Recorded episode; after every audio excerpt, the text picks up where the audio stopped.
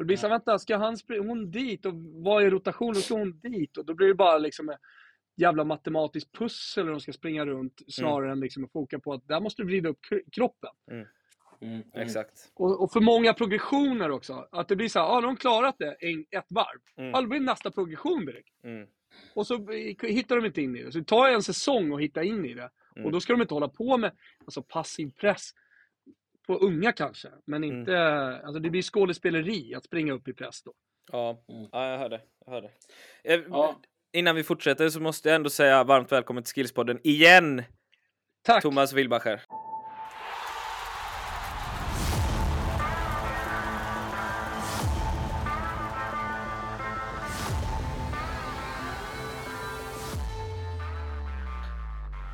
Tack så mycket. Jag ser fram emot att du ska bli den snyggaste möbeln i våran podd.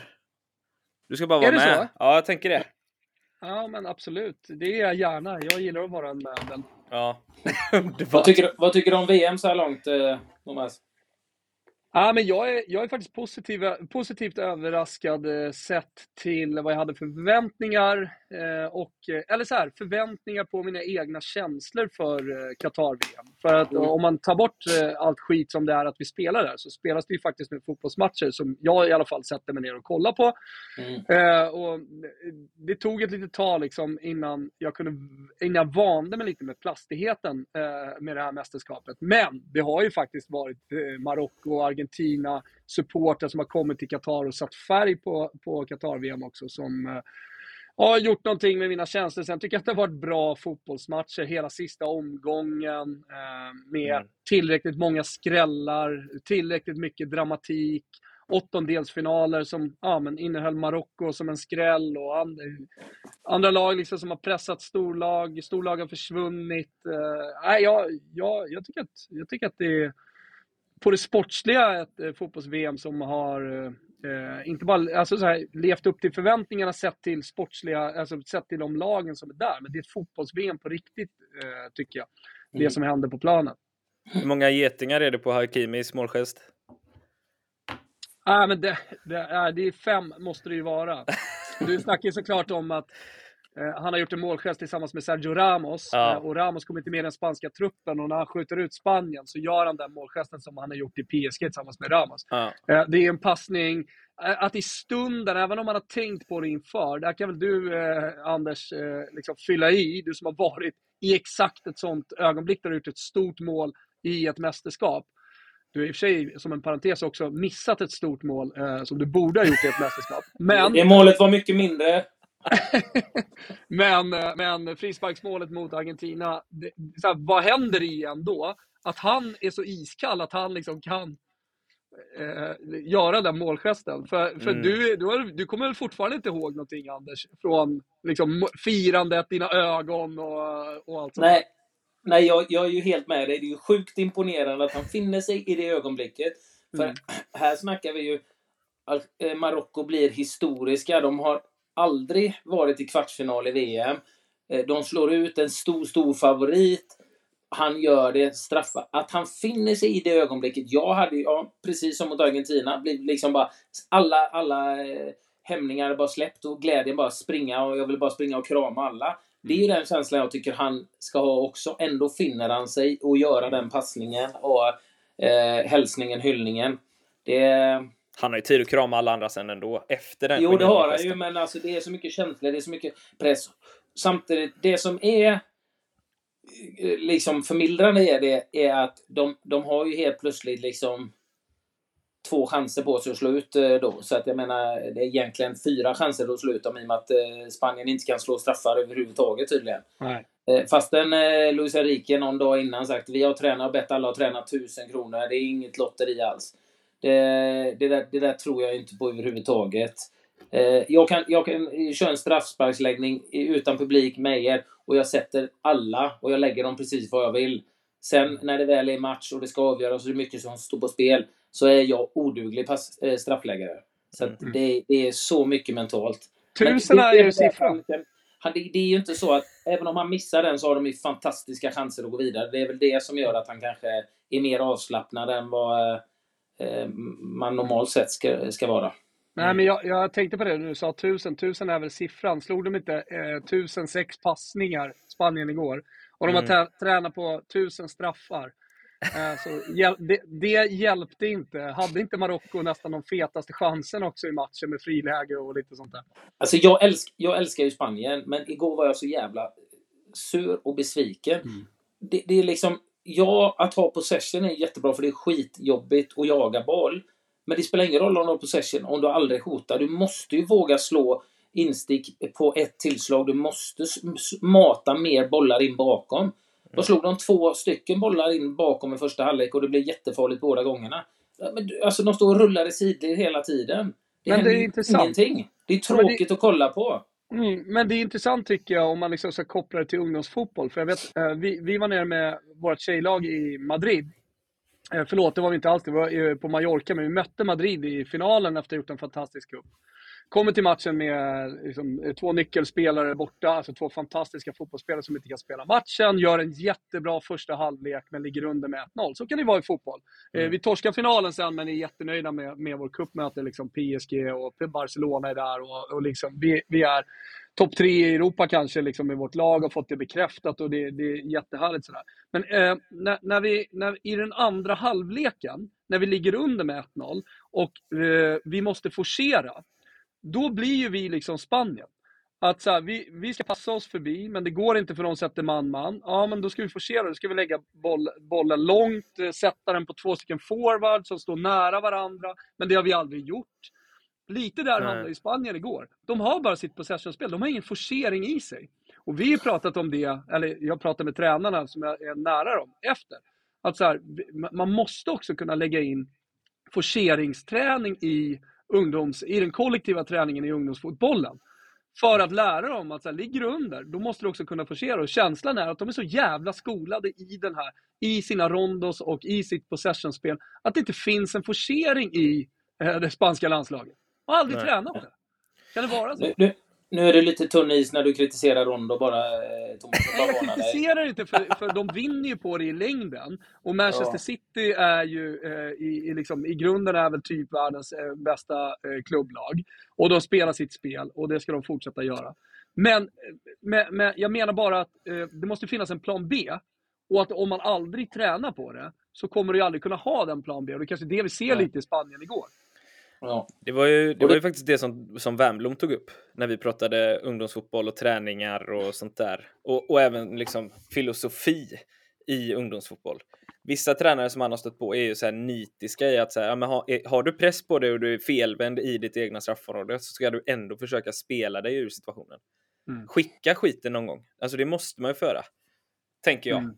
Ja, men det, det kanske, alltså, ja, man vill ju bygga in beteenden man, och vill du Alltså det kanske blir svårt att värdera för en ung spelare eh, när det är kritiskt läge och att man då kanske principiellt går på det. Jag, jag har väl inget jättemycket emot det.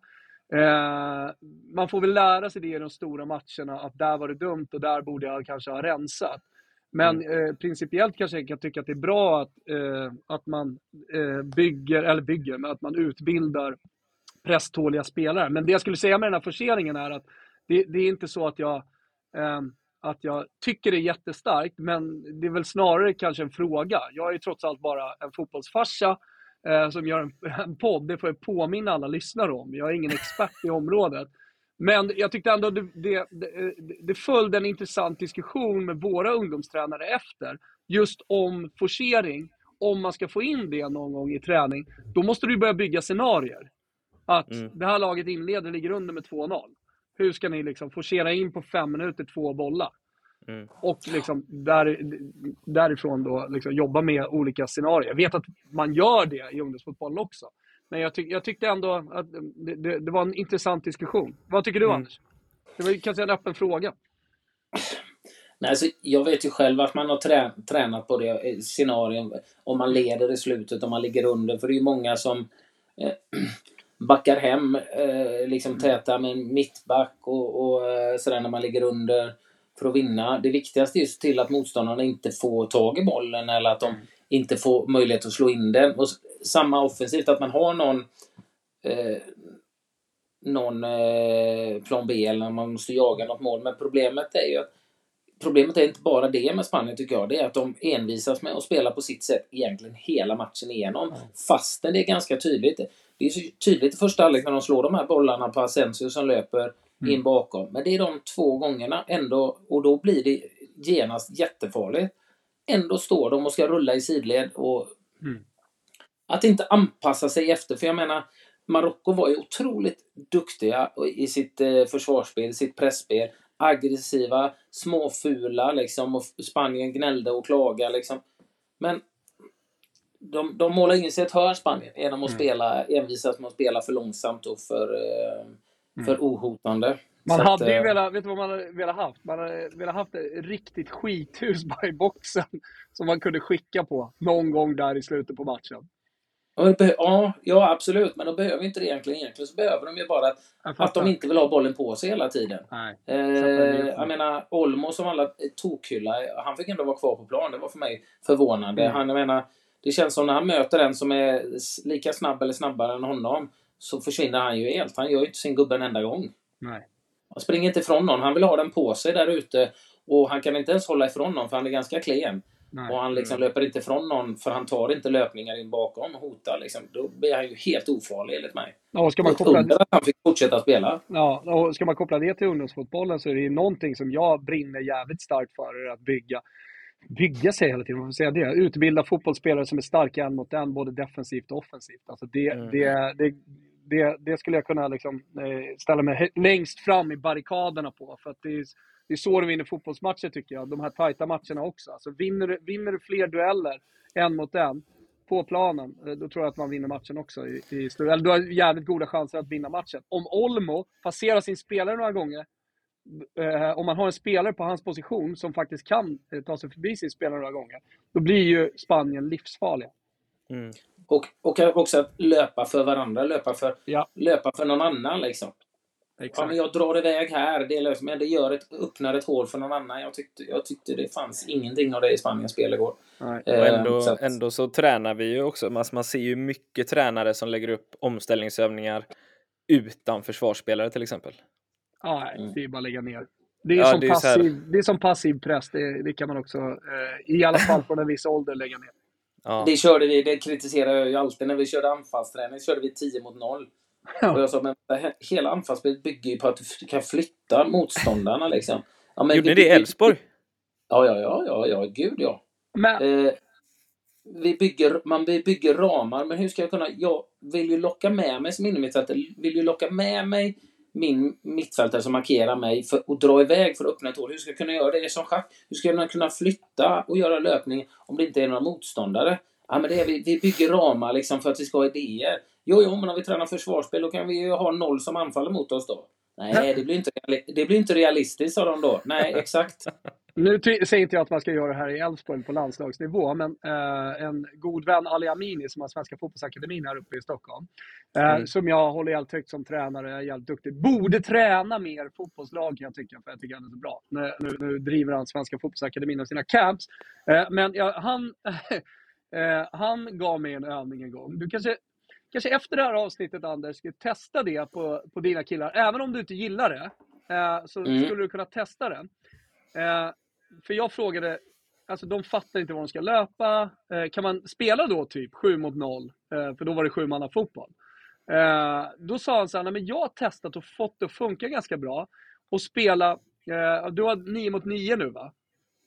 Mm. Och, ja, nästa år ja. Ja, nästa år. Ja, precis. Så det, det, kan du ju träna. Att du ställer upp dem 9 mot 9, fast de är, eh, utan, alltså, de är 9 mot 0 och 9 mot 0. De ska inte ta boll av varandra. Men du skapar trafik, så att spelarna finns där. Så de måste upp med huvudet och inte krocka. Och det, ja, men du vet, det, det finns mycket trafik. Och eh, då liksom ändå jobba, jobba in liksom upp med blicken och att det finns eh, lite spelare runt sådär. Kanske någonting du skulle kunna testa och se om... Nu, nu, nu ja, misstänker jag att du tycker att det är en jävla skitövning. Men jag tycker ändå att jag fick några... Det var lite svårt. Det kräver jävligt mycket av tränarna. Och att du verkligen liksom är aktiv i coachningen hela tiden. Men, jag... ja, men ska de vara helt passiva då mot de som... Säg att du anfaller åt ena hållet. Att motståndarlaget är helt passiva. Är de helt står? Nej, de anfaller åt andra hållet. Så ni är två tränare. Det ena, eh, ena tränaren har det ena laget, det andra tränaren har det andra laget. Det är bara att du bygger in du bygger in traf- det blir trafik. Det blir 9 mot 0, men du bygger in trafiken. Så att det hela tiden finns, det finns spelare runt sådär. Så du måste sätta det här, du kan liksom inte passa rätt in i liksom det andra laget som håller på med sin 9 mot 0. Förstår du vad jag menar? Så de är två, mot, två, två bollar med i spelet? Jajamän, jajamän. En tränare Alltså- med ena laget, en tränare med andra laget. Så jobbar du bara in linjer och liksom hur, de ska, hur de ska springa. Som du gjorde 10 mot 0 med landslaget. Fast bara att du har ett annat lag som gör likadant på samma plan. Så att du bygger in Ja. trafik. Hur, Ja, är din jag- känsla Anders? jag- Det såg ut som du tappade Nej. huvudet med en gång. Nej, nej. Nej, absolut inte. Jag, jag, är, eh, jag är inte den som är den. Det är inte så att jag tror att jag har svaret på allting. Men eh, jag tycker det är absolut är värt att försöka. Jag gillar det här med att det är, kan bli krock, liksom att man måste lyfta upp blicken och se. Mm. Och du har ändå spelare med. Så att, sen tror jag att det kan bli rörigt. Men, nej, men det kan Testa det i alla fall. Ja, absolut. Absolut kommer jag prova det och mer än en gång. Eh, däremot 10 mot 0 tycker jag liksom... Ja... det- Nu Fan, pratar vi ungdom svår. också här. Alltså det, jag, jag tycker 10 mot 0 på den nivån du var på låter ju helt, helt stupid. Ja, och det tycker jag ju med. Liksom. Vi har ju några saker. Det är ju som att du tränar då på olika moment. Du ska, de här olika passningsalt, uppspelsalternativen som man alltid var. Men jag menar, det... Och så ska man göra... Det blir ju att du blir väldigt statisk för du vet att ja, men du kommer inte få bollen här nu ändå. Och ska du göra någon rörelse för att locka med någon så gör du någon halvdan rörelse. Så det blir liksom inte matchlikt. Eh, då är det istället liksom... Det kan du göra extremt kort och sen så får det vara mot ett försvarande lag, ett sparrande lag. Mm. Så får du se hur de rör sig. Men prog- ska- progressionen i det här kan ju vara då att man går upp och spelar 9 mot 9 om man har en stor, om man har en stor yta då. Spelar på till exempel en halvplan så kan man ju spela lite 9 mot 9. Progressionen kan vara att man går från det här till eh, eh, ett matchspel 9 mot 9. Och, men Mm. att instruktionerna är- blir ju då samma. Som det har varit liksom, när man har gjort det med trafik. Eh, Mm. och, eh, ja, men, ta till exempel så här, eh, din, om du spelar 3-4-1 så vill du att din, ba, bara testa ett spel för att det inte funkat riktigt i match, du hittar inte vinkeln riktigt. Eh, när, eh, och, säg att spelet ska då vara, ett spel skulle kunna vara att du spelar ut på ytterback. Eh, eh, och sen eh, ska ytterback hitta mötande forward, så forward eh, liksom har en utgångsposition som är central eller något sådär. Kommer och möter på bollsida, spelar ner på rätt vänd och sen spel, vänder spelet, spelar på ytter så kommer löpande. Typ en sån grej. Så, kanske man har två, tre sådana som man jobbar med i det här. Då kommer du ju få trafik och det kommer krockar och du måste hitta lite timing i det där när du möter 9 mot 9. Och sen går du upp progressionen och så fortsätter du spela och så fortsätter du jobba de här eh, delarna. Kanske. Du får testa Anders. Mm. Såga, alla som lyssnar på det får gärna såga om det är så. Men då såga då till Ali Amini, för det är han som... Ja, ja exakt. Nej, nej, jag, jag, kommer inte, jag sågar ju Nej, inte du, men jag tänker eh, folk som lyssnar på det. Ja. Mm. Ni har ju många lyssnare numera. ja, men det går bra faktiskt. Ja, Det är roligt. Vi Ja, det är. ökar i alla fall. Ja, det ökar. Ja, men det går, det går helt okej. Absolut. Nu när jag Vi- är med vi- har ni många lyssnare. Ja, så in i helvete. Det bara exploderar då. Du, eh, vi har ju kört några avsnitt nu. Du var ju med ganska tidigt. Just det. Eh, och vi har kört ganska många avsnitt nu, eller ganska många. Vi har väl kört en 20-25 kanske, som vi har spelat in i alla fall. Eh, vi har pratat med ganska många och vi pratar om ungdomsfotboll och dess utveckling och sådär. Eh, de flesta är ju egentligen inne på att vi saknar resurser för att kunna Ja. utveckla för sporten liksom. Ja. Jag känner väl, jag blev ju typ helt kär i Elisabeth Gunnarsdottir. och hennes prat om hur de jobbar på Island. Eh, Mm. Vet inte om du har hört det Jo, ja. eh, och jag vet, vet inte om du har eh, om du visste innan hur de jobbar på Island. Men där har de ju liksom inget problem alls med nivåanpassning, nivåindelning och Nej.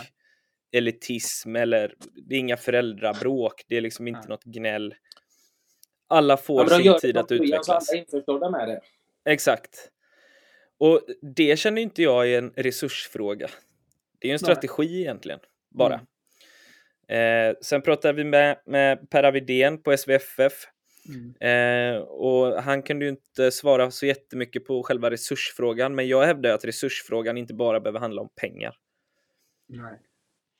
Det tycker inte jag heller. Eh, jag menar, vi pratar ju om, om lite olika övningar idag och sådär och, och vi pratar om att vi ser att man tränar anfallsspel utan försvarare och sådana här saker. Det är ju bara en utbildningsfråga egentligen, Mm. tycker jag. Mm. Vad känner ni där? Alltså, I resursfrågan så kan jag väl tycka eh, att eh, det, det, det, är klart, det finns en problem i Sverige. Alltså det finns en planbrist till exempel, för det måste man lägga i, i resursfrågan. Uh, jag tycker att vi kan utbilda ännu bättre fotbollstränare. Och där kommer ju Per Widén in i bilden. Alltså de mm. utbildningarna som finns på förbundet tycker jag väldigt mycket är bra till mm. för gräsrot. Mm. Uh, och, och, och sen tycker jag förbundet liksom lite stannar där. Jag tycker att det borde finnas större utbyte internationellt kanske då mellan, eh, alltså alla som har varit, alla bra tränare, ta England nu som är ass i BP och kommer fortsätta vara det. Han har varit i Atalanta, mm. han har sagt att det är hans månader, bästa månader någonsin. Han har lärt sig mer no, liksom, än någonsin när han har varit där under en längre period. Mm. Eh, och det säger ju liksom någonting om eh, tränarmiljön och utbildningsmiljön i, i, i Sverige och hur, hur, det ser ut i våra akademier kontra hur det ser ut där. För vi får ändå hålla BP som en, en av de bästa akademierna sett till hur många spelare de har fått fram.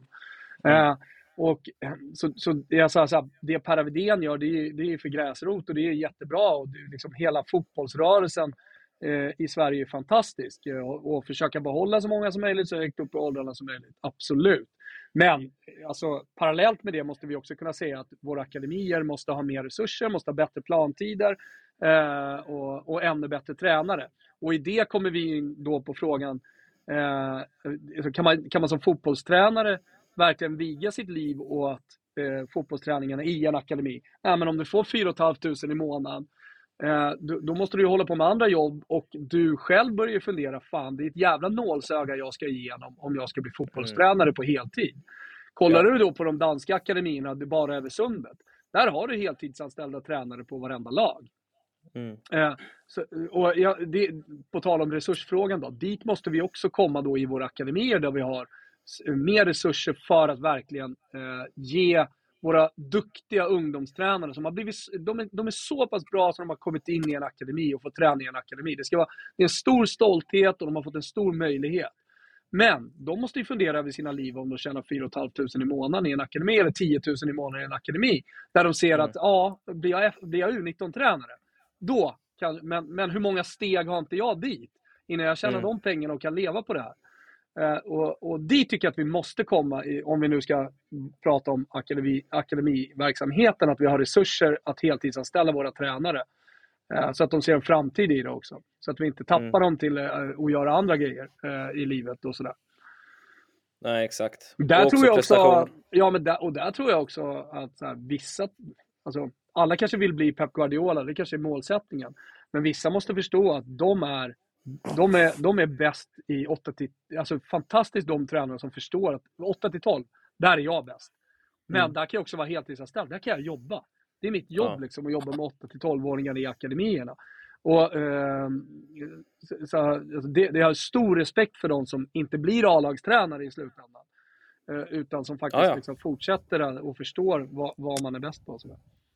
Jag håller, jag håller med dig, men jag tror där är väl ett problem att många vill hela tiden klättra. Ja. Och liksom inse att fan, här, du är den bästa tränaren i Sverige när det gäller 8 till, till 12 ja. till exempel. Och det är en otroligt viktig ålder. Men så vill man ändå ta, ta vidare liksom. Men, men då, man, det, är klart, det är klart att de som tränar äldre lag har säkert bättre förutsättningar, bättre ersättning och sådär.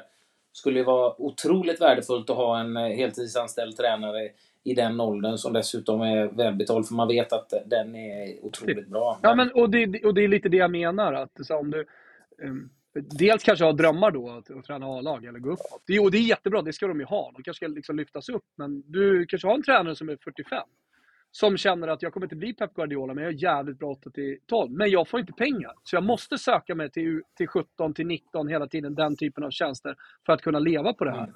Och mm. det, det, är då jag menar att det blir en resursfråga. Att vi, vi, måste i akademierna också, om vi nu bara pratar om akademier, ha pengar till eh, de yngre åldrarna eh, och, och egentligen heltidsanställda tränare rakt igenom. Ja, nej men jag, jag, tycker, jag tycker det. Liksom, jag gillar det där med... Jag tror att nyckeln är att, att vi har, det är våra ledare, att vi har bra, duktiga ledare. Mm. Eh, och att kunna lägga resurser på att ha eh, tränare, utbildade, eh, anställda ledare i, mm. ungdomsnivå. Det är ju även i, i ideella föreningar som, som, som jag jobbade med, liksom, där, eh, där vi trycker hårt på att alla ska gå någon slags utbildning mm. och, och gärna vidareutbilda sig. För jag, jag tror det är nyckeln till att vi ska bli bättre och utvecklas mer, det är ju att vi, vi, har, vi jobbar med att utbilda ledare så att vi har så bra ledare som möjligt. Det skapar förutsättningar för att kunna lära ut på bästa sätt. Och att inte liksom vinklingen på, på ett tränarjobb blir att ju högre upp i ålder det är, desto bättre tränare är du. Exakt. Nej, det, den, den också. Det, det, det, det perspektivet får ju inte finnas. Och så är Nej. det ju nu. Alltså det är ju en hierarki ja. rent lönemässigt. Mm. Exakt. Men om vi, om vi binder tillbaka snabbt till, till den här kuppen som ni var på. Nu mm. pratar du som fotbollsfarsa. Mm, då. Exakt. Eh, men det är ändå intressant att höra tycker jag, för jag vet att du kan fotboll. Och mm. nu är ju ert lag extremt jävla bra.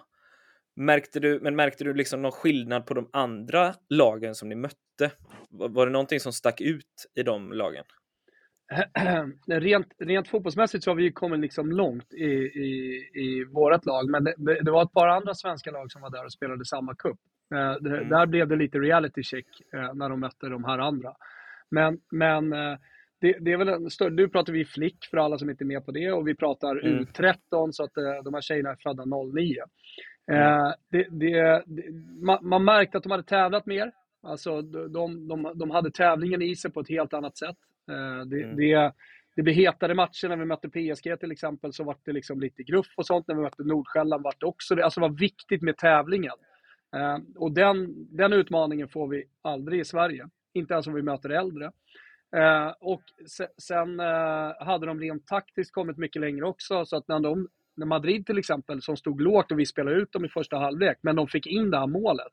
Då trodde vi att de skulle fortsätta stå lågt i andra halvlek. Då sa de bara, då sa det bara pang och så gick de upp man-man på oss. Och vi, var, vi, vi kunde inte hantera det. Vi var trötta, eh, vi var felvända, eh, det var lite panikartat. Så de vann ju matchen med den taktiska förändringen. Att de gick från att stå lågt, för de visste att vi var bollskickliga. Eh, och eh, sen så eh, gick de om och spelade en helt annan taktik. Och vi hade ju inte i oss att forcera eller hitta en annan. Vi hade ju bara vårt sätt att spela fotboll på. Så jag, mm. jag upplevde att de hade, hade fått en större utbildning i just det. Att så här, hur vinner du matcher och du kan spela på olika sätt för att vinna matcher och sådär. Mm. Rent, rent tekniskt tycker jag att vi håller, all, alla de svenska lagen som är där håller, håller hög nivå. Mm. En mot en individuellt som vi pratade om här tidigare. Där tycker jag att de, de sett till de andra svenska lagen, är, liksom, ligger långt fram. Jag kollade också på U16-finalen mellan Real Madrid och Barcelona. De slår alla mm. våra U19-lag här i Sverige. Och det, mm. det, de är liksom tre år yngre.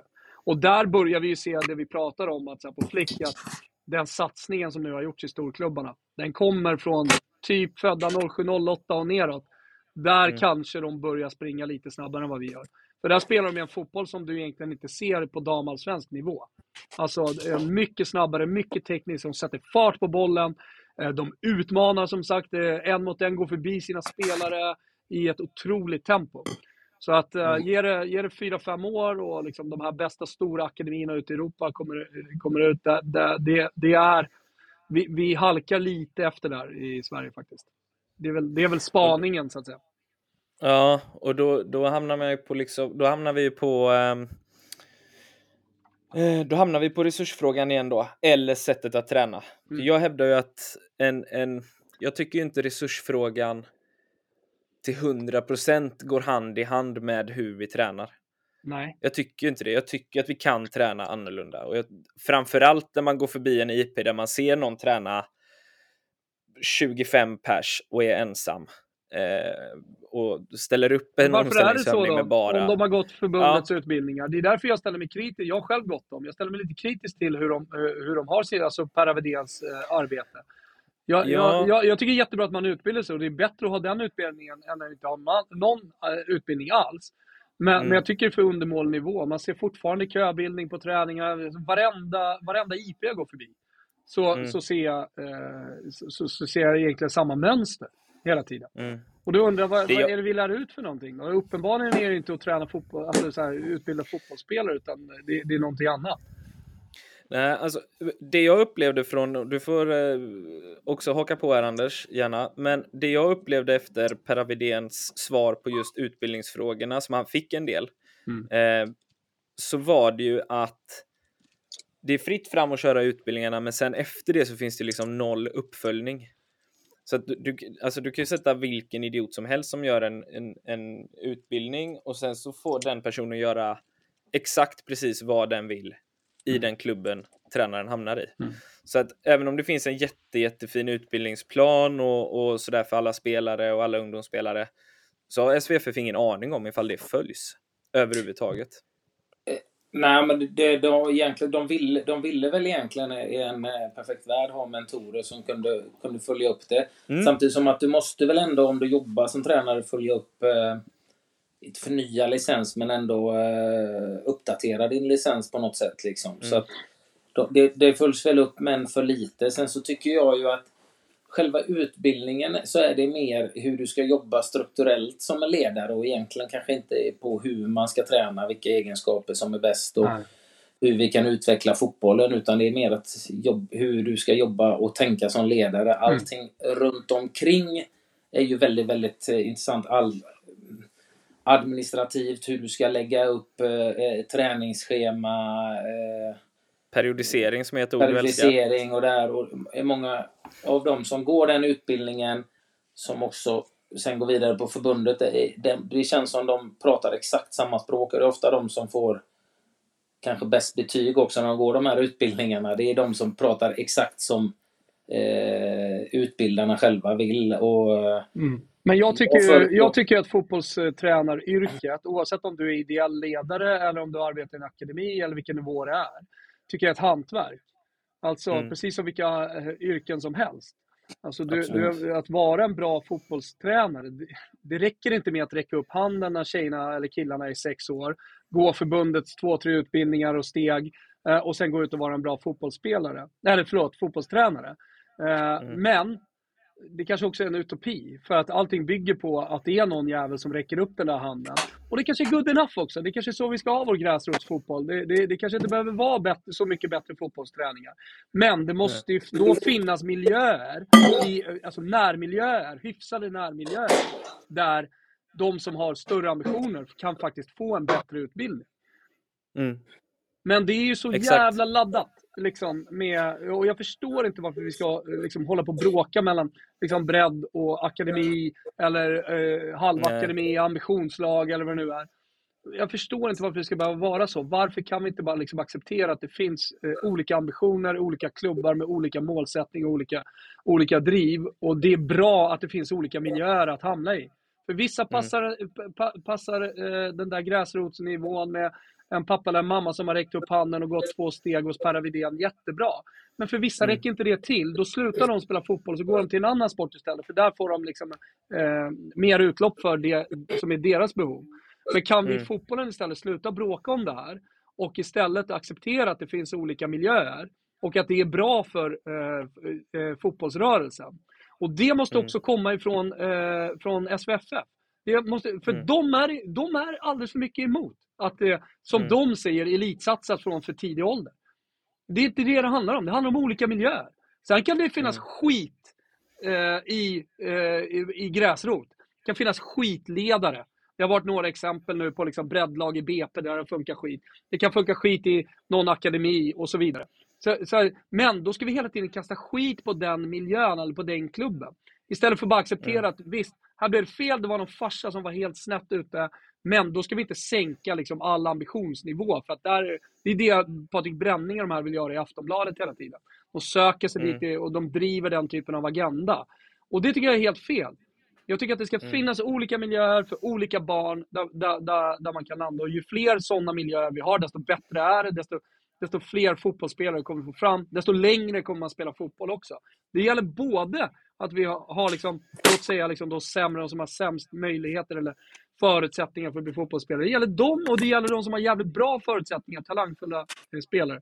Det måste finnas olika miljöer, men just idag så står vi liksom och slår huvudet i, i, i väggen och bråkar om eh, de, de, de här delarna. Och det börjar från Svenska fotbollsförbundet. Mm. Till exempel, alltså det är överallt. Det är spelformer kan vi prata om, men de lyssnar inte på storklubbarna och på akademin och vad vi tycker. Eh, de vill inte skapa speciella miljöer för dem. Eh, de, eh, de vill inte tillåta lag att spela mot äldre. Nähä, då drar man sig ur sanktan, skapar egna kupper, försöker hitta egna miljöer. Så det blir vi mot dem-känsla hela tiden. Och det, det, det är de högst ansvariga för, att det har blivit så. För klubbarna vill inte det här egentligen. Nej. Men de lyssnar inte. Nej. Vad, Jag hade nej, ju- det är jävligt intressant. Helt klart. Jag hade ett exempel där med nu i, i eh, går faktiskt. Eh, eh, var det ju ett eh, möte. Göteborgs fotbollsförbund har vi pratat om innan. Ja. Det minns du va? Det gjorde Det här med att man inte får anmäla lag eh, i olika nivåer. Ja. Ja. Eh, och vad det, ska vara, vad det ska vara bra för. Och det har ju fått exakt motsatt effekt mot vad de ville ha. Att folk slutar. Mm. Har de Eh, lyssnat på er då eller? Er, er, er klubbarna? Nej. Har de, har de lyssnat på alla? Jag har ju pratat med i stort sett varenda jäkla klubb i Göteborg på Flickor 09-nivå. Är du med? Ja. Och, om de här Ja. delarna och alla är emot det. Ja, du pratar om att Yes. är emot det. Eh, alltså jag har aldrig stött Yes. på en enda ledare, en enda liksom, sportchef i en klubb som är för det. Det finns säkert också. Så att jag liksom ska inte bara Nej. säga för alla. Men, men alltså, lyssnar man inte då? Det är det jag säger. Förbunden är ju emot att lyssna. Och vad, Och här, är ju, här är ju Göteborgs fotbollsförbund väldigt, väldigt speciellt. Men just, just på det här med att inte lyssna och köra sitt race. Så var det ju så att det var en, en eh, ledare i en förening i Göteborg, en ganska stor förening i Göteborg, bra förening, som eh, började jobba på motion mot det här. Och började kontakta andra distrikt, andra ledare och föreningar. Vad händer då? Jo, Göteborgs fotbollsförbund får nys om det här och försöker eh, stoppa den här eh, motionen. Eh, Va? alltså kontakta den, jag kontaktar den ledarens eh, ordförande för att stoppa motionen. In- Innan de hann kontakta för mycket folk. Och det slutar ju med att eh, de kunde kunde inte stoppa, det var en del klubbar bakom. Och Eh, de säger att de ska lyssna på, lyssna på den här motionen. Men när han har tyd, när, tyvärr har ni ju lämnat in motionen för sent. Den skulle lämnas in 1 oktober. Och han bara, jaha, det var ju, var ju tråkigt. Sen visade det ju sig i stadgarna står det 1 november. Så de ljög ju. Och lyckades på det sättet det är ju stoppa maffiaverksamhet. Mm. De lyckas alltså, lyckas alltså stoppa motionen, eh, eller med en lugn. De lyckas också, eh, vad heter det, stoppa liksom eh, på det här mötet när det skulle tas upp så skulle den ändå nämnas. Då nämner att nämner, ja, det finns eh, någon, eh, något, någon som har hört av sig om det. En enstaka klubb som har hört av sig om det och det är ingenting som vi hinner, kommer kunna ta upp i år. Utan det får vi ta upp nästa år. Men ingenting om att i stort sett alla föreningar som har blivit kontaktade tycker, håller med i motionen. Mm. Och all, det är massa föreningar som håller med och tycker förbundet är fel på det. Men då vill de inte lyssna utan de kör ju sitt race. Och lyssnar ju inte på klubbarna. Men Det det, låter jag är ju helt Ja, sjukt. eh, det- hela tiden när jag kommer tillbaka till alltså att antingen att man bygger upp en vi mot dem-känsla, vilket man definitivt gör i det här fallet, eh, med, med ett stort missnöje då från klubbsidan som man inte vill lyssna på. Eh, Då, då, då skapar man ju eh, en jävligt osund miljö i svensk fotboll och det börjar uppifrån. Och, och jag, Mm. jag, jag, kan inte, jag kan inte förstå varför man gör det. Jag, jag förstår liksom inte varför man arbetar med det här, varför man sitter på ett förbund eh, och, och, och vill jobba emot vad klubbarna faktiskt vill. Det måste alltså vi pratar hela tiden om att föreningsdemokratin är så viktig i Sverige och vi pratar hela vägen upp till liksom, eh, supportrar till allsvenska fotbollsklubbar om föreningsdemokratin. Det här är ju tvärtom. Jag Ja, det är tänker, ju på, jag, tänker, jag tänker på ett sånt där exempel som Jonas Tern då, som vägrar gå. Men som vägrar gå förbundets utbildning. Jag tycker det fanns jättemycket bra med förbundets utbildning. Mm. Men det var inte så att jag lärde mig hur man skulle utbilda fotbollsspelare. Liksom, hur man ska träna, vad man behöver jobba Nej. på. Utan det har jag ju från mina Du kommer inte egenskaper, därifrån mina med... erfarenheter. Ja. Nej, Och det är jag kommer ju därifrån med, med bra Det hävdar ju jag. Ja. Och bra verktyg och, och det jag gillade med utbildningen var att det var en del an, andra spelare som var med. Liksom. Jag hade ju bland annat Pontus Farnerud som gick ung till Monaco och spelat utomlands. Liksom. hur jobbade man där? Och eh, vi kunde bolla eh, olika övningar och varför jobbar vi med de bitarna? Liksom och sådär. Sen var det många saker som jag tyckte var jättebra i, i utbildningen, men det jag menar att, att ta in eh, en sån eh, som Jonas Tern i själva utbildningen, för med all hans erfarenhet, det finns ju andra spelare, du har Patrik Andersson som, som eh, spel, eh, tränat i Bayern München, liksom spelat... Eh, det finns många andra man skulle kunna ta in influenser hur man jobbar på fotbollsplan. Liksom. Definitivt. Mm, definitivt. Eh, det, det håller jag håller jag med om. känns det nästan som att det har blivit en schism, liksom att Jonas Tern vägrar eh, liksom gå förbundets utbildning och hade jag varit som förbund, bara Jonas Tern, onekligen så är han väldigt, väldigt duktig på att lära ut och hur man kan spela fotboll och utveckla duktiga fotbollsspelare. Varför tar man inte in honom i utbildningen och hjälper till med att utforma utbildningen? Typ som en instruktör till exempel, eller vad som helst. Ja, för det är en för stark röst. Jag, jag kan liksom inte läsa situationen på något, på något annat sätt och de är rädda för det. Så att det finns liksom en rädsla att det ska göras om för mycket om man släpper på en sån. Istället för att se hans kvaliteter och, och vara eh, lite självkritiska eh, och vara öppna för förändring, för förbättring eh, i, och ge, genom att ta in kompetens. Sen behöver inte alltid allting vara, alla behöver inte alltid vara överens med varandra. Alltså det är lite, jag, jag ser det lite som att man på de här förbunden liksom har en egen liten verksamhet och pysslar eh, med, alltså där, där alla ska vara överens med varandra och passar man inte in i den mallen då får man inte vara där. Då får man inte vara en del av det. Utan då blir man Jonas Tern istället, någon som eh, bara är jobbig och tycker annorlunda. Men det, det, det, där skulle man ju kunna gå tillbaka till eh, liksom, det svenska kynnet och hur vi är. Eh, att, eh, vi, vi, har, vi, har, vi säger att vi ska ha högt i tak. Vi, det finns inget, inget annat, eh, ingen annan nation där man säger att vi ska ha högt i tak så mycket som i Sverige. Men där man har lägst tak i hela världen. Eh, så det, det, det tycker jag, liksom, just det här diskussionsmiljön, vara öppen för feedback, vara öppen för att man kan ha en högljudd diskussion liksom, kring saker. Det, det är, så istället går man runt och liksom tassar runt sin egen sak och sen så anpassar man sig efter eh, hu- hur det alltid har varit och, för att behålla sitt jobb kanske eller stiga och, och, och få en bättre tjänst och, och sådär. Och det, det, då tycker jag man är liksom farligt ute. Ska Ja, ju också, jag håller- ska också jag- sägas att Perra var ju ganska öppen för att ha sådana här öppna seminarier med gamla fotbollsspelare och Exakt, tränare och sånt där jättebra. också. Det var ju han ganska sugen Mm. på att köra. Och det tror, jag, det tror jag är otroligt viktigt. Men istället så blir det ju lite som du är inne på Thomas där att Jonas Tern, ja, han, han är stark röst, han är bra, han måste vi liksom... Det känns, känslan är nästan att man vill tysta ner honom eller liksom, istället för att vara lyhörd. Fan, han har många idéer. Han skulle kunna hjälpa oss och svensk fotboll framåt.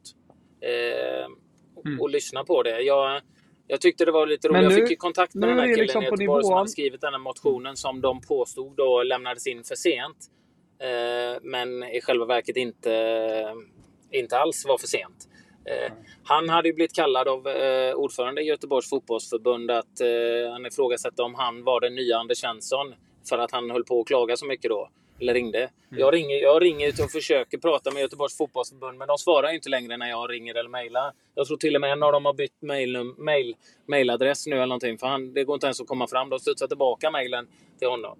Och jag Mm. vill ju liksom inte, jag vill ju bara försöka hjälpa till för det de försöker göra, det förstår jag vad det är de är ute efter, men de gör ju det fel liksom. Och eh, det blir helt motsatt effekt.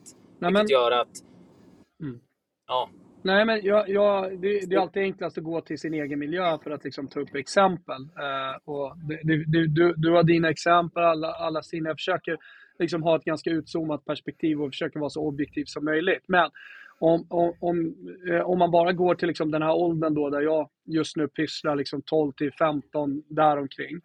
Eh, så är det ju så på flick att det blir väldigt stor nivåskillnad. Så vi mötte till exempel då ett eh, F17 SM-lag, alltså 07 er vi vi eh, dominerade matchen, vi vann matchen. Det var en bra nivå fortfarande på oss att spela. Det var inte 10-0, utan det var, det var en tuff match och bra match. Så den nivån vill vi fortsätta att spela på. Eh, Mm. Det får vi såklart då inte, eh, för att det, det finns regler som säger att vi inte får spela i den serien. Eh, Men bara ett år upp då? Kan vi, kan vi inte få dispens och spela ett år upp så att vi i alla fall får spela där? Nej, det får det definitivt inte heller göra. Och det är till och med så att lokala förbund, de bötfäller, eh, ja, men jag, jag vet att Malmö åkte på en bot för att de spelade på, med, i en cup med fel spelform. Eh, för om du ska spela på nio manna får du inte spela elva manna och då var de med i en elva manna cup. Då åkte de på böter från Skånes fotbollsförbund för att de hade varit med och spelat där. Så när vi, vi ska åka och spela Luxcuper nu och vara ett år tidigt på elva manna, då vågar inte Malmö FF vara med. För att de kan få 25 000 i böter av Skånes fotbollsförbund. Jag är inte helt säker på om jag har rätt på summorna, men det ligger där omkring. Och det där pratar man om. Jag pratade senast med Hammarbys flickakademichef liksom, om det där att så här, om vi ändå gör det, ja men vad fan ska vi inte bara åka och spela det? Nej men då får vi böter av förbundet. För att vi bara försöker spela matcher som ger en ut, uh, utvecklande miljö. Alltså hör ni hur jävla knäppt det låter? Ja. Mm. Äh, det är så skevt. Ja, det, det, det, är helt jävla tokigt. Då undrar man, vad fan, sitter mm. de i Svenska fotbollsförbundet och, och, och, och driver det här som sin sak? Att bromsa utveckling. Mm. Det, det, det, du får är problemet här då, som där jag inte är helt övertygad om, eh, om, eh, om det är rätt, eh, är ju lite grann som du säger. Vad händer med de klubbarna runt omkring? För jag, jag fightas just i en mm. mindre klubb. Och om, om det är så att eh, IFK Göteborg, säger vi som här i Göteborg då, de plockar de bästa från, från den ålderskullen som mm. jag har och så spelar mot, eh, går upp och spelar med ett år äldre. Vilket är naturligtvis jättebra och utvecklande, men då är det ju svårt för mig att, att, att matcha det eh, i en mindre klubb. Jag menar, vi har ju en, en ett, ett bra lag med typ 10-tal rätt, rätt, bra spelare som kan matcha de bästa i samma årgång. Men eh, de här, som du säger i Hammarby, då, då har ni, ni har ju det, ni har ju finkammat och tagit upp de bästa 09 i, i, eh, i Stockholm. Vad händer med de andra klubbarna då? Det är ju... Ja, men det, och det är det som är grejen. Eh, och det, det, det är jättebra att vi tar det dit. Eh, för att det är fortfarande, vi, vi är ju 13 spelare i vårt lag. Det finns ju tusentals spelare ja. i den här åldern. Jätteduktiga spelare eh, som, är, i, i, liksom, som håller jättehög nivå i, i samma ålder. Det är det jag menar. De här, de här spelarna har ju självmant kommit och självmant stannat. De har liksom inte kommit hit med pistolhot för att spela i det här laget. Utan de älskar det. De vill vara i den här miljön, de vill tävla på det här sättet, de vill möta eh, internationella topplag, de vill bli fotbollsspelare. Och eh, att, att, alltså, att vara kvar i den miljön de var innan, det var inte intressant för dem. Här. De hade inte spelat fotboll idag. De hade inte varit kvar. Eh, för, utan mm. vi har ju räddat deras eh, liksom, fotbollskarriärer genom att eh, erbjuda den här miljön. Och det är samma sak i, i, i även om IFK Göteborg liksom tar några spel, någon spelare från, del, från någon annan, så kommer det förr eller senare bli så. För att vissa ska spela i division 2, vissa ska spela i division 1, superettan, allsvenskan, internationellt utomlands. Så du måste ju någonstans börja liksom hitta en träningsmiljö där du verkligen får utmaningar. Ja, jag vet inte, jag är inte liksom helt, helt överens. Tjejsidan förstår jag det annorlunda, för där är det betydligt mindre konkurrens. Eh, men, men på här sidan, jag är, liksom, jag, är inte, liksom, jag är inte helt övertygad om att det är rätt väg att gå i för tidig ålder. Nu blir de 14 nästa år. Liksom. Det, det, då, då, jag fattar det beror ju helt på vad du har för hemmamiljö. Vad du har för, liksom, vem har räckt upp handen när de var sex år gamla och gått förbundets två, tre utbildningar?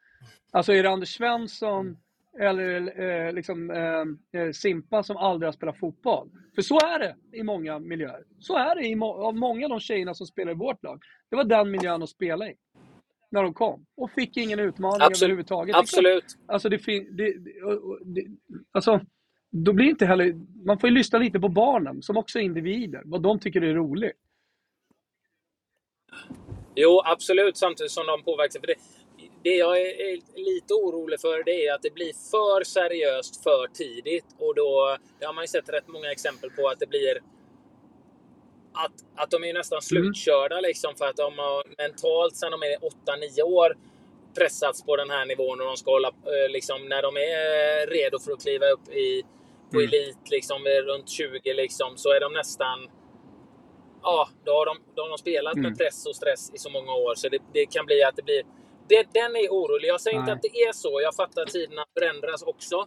Men det, skillnaden är till exempel om du tar där jag jobbar så är det om, om spelare ska gå liksom till Blåvitt. Jag, ser, jag kan köpa det någonstans om du har en miljö där det är två, tre spelare som brinner för det som du beskriver att alla Mm. era gör.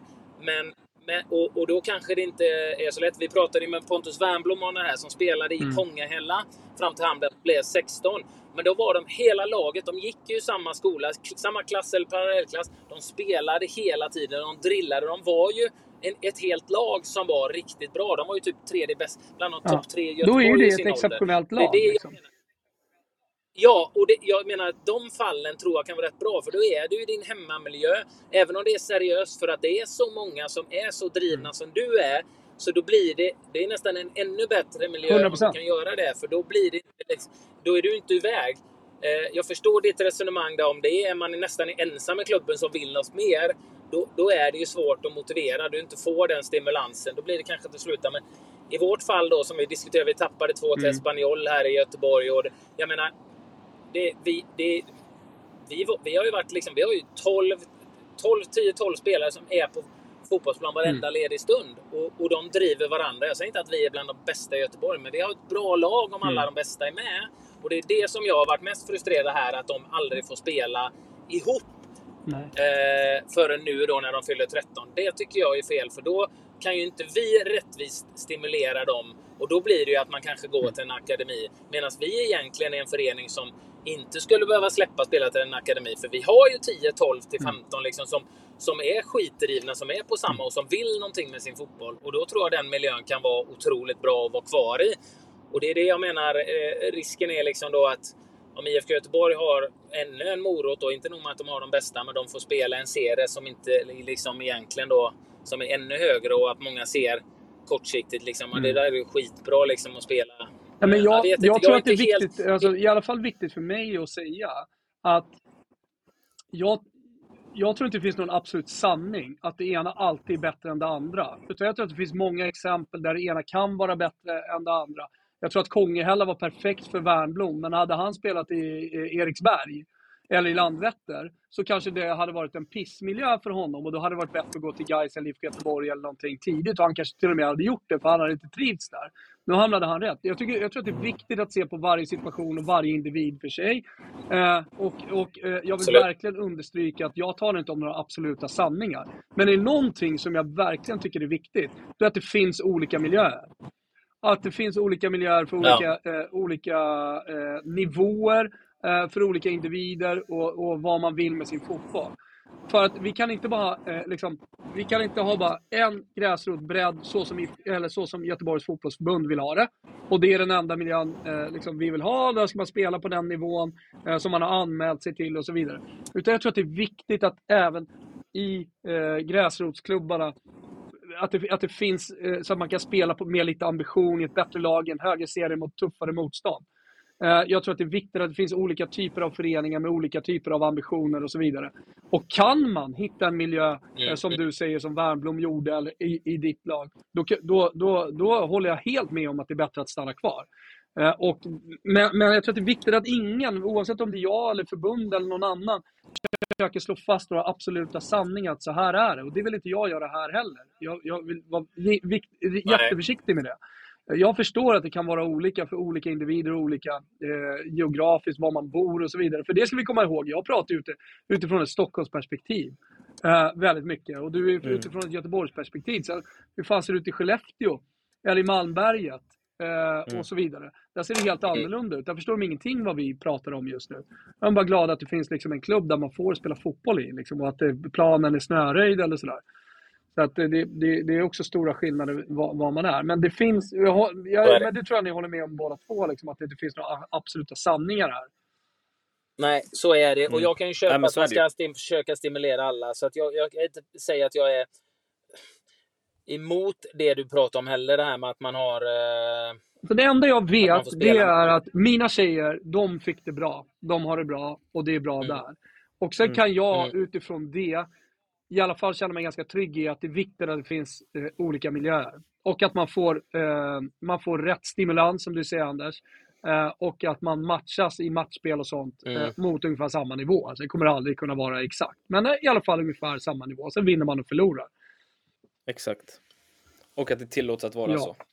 Och att eh, förbunden inte ska sticka huvudet i sanden så fort det kommer en stark röst utan hellre svara upp Ja. istället då. Ja, verkligen. Alltså, det, det, det Ja. ser jag nästan som det, det, det måste vara fundamentalt framåt, men det, det är det tyvärr inte. Nej.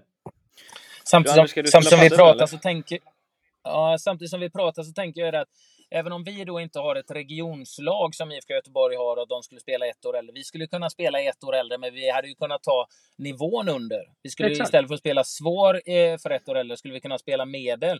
Då får vi ändå möta sådana som är ett år äldre och lite mer fysiskt. Så att, så att eh, det, det, det är inte fel. Eh, eh, när- jag blir bara, när de kan erbjuda någonting som vi inte får chansen att erbjuda så, så, så blir det svårt att överleva även om vi har en bra trupp. Förstår du vad jag menar? Mm, ja, Men det är bara att vi får anmäla oss också i, i 09 serier fast medel då för att spela mot de som är Ja.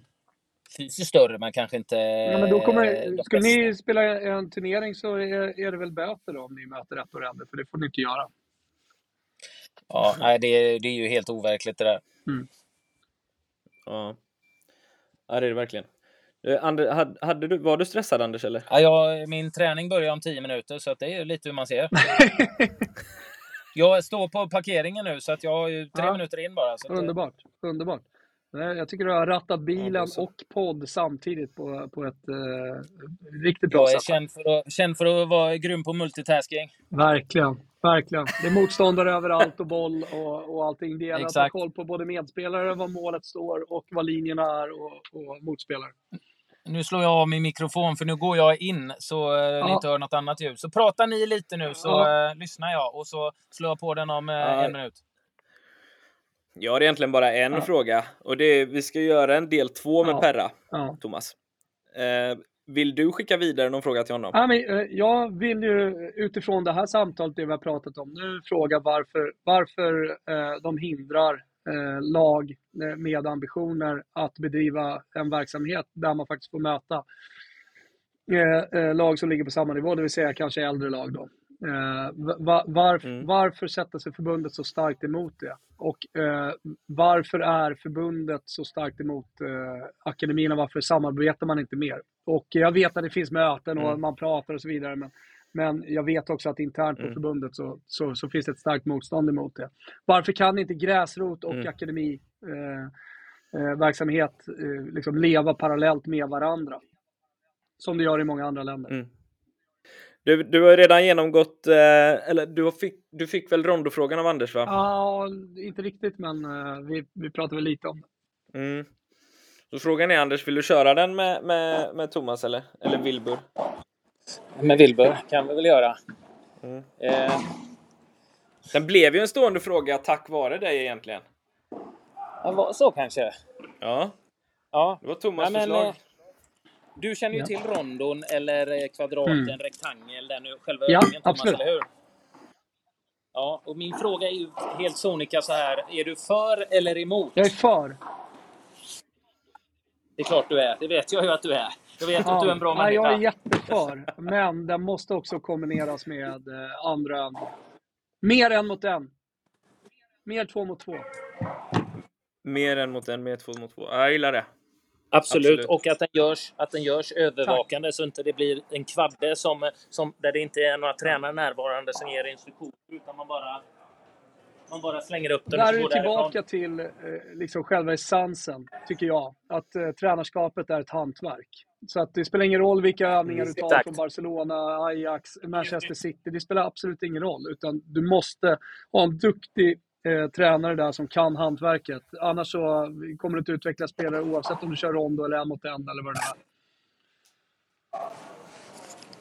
Exakt. Helt enig. Bra gubbar, jag ska glida bort mot centret nu tänkte jag. Jag har en liten bit att åka. Kör! Har ni öppnat den eller? Ja, ja, men- ja, ja, ja. Jag har varit uppe till två Nej, timmar. men jag typ. menar alltså nere i... eh, Alltså, ni har ju sänt... Ja. I Göteborg?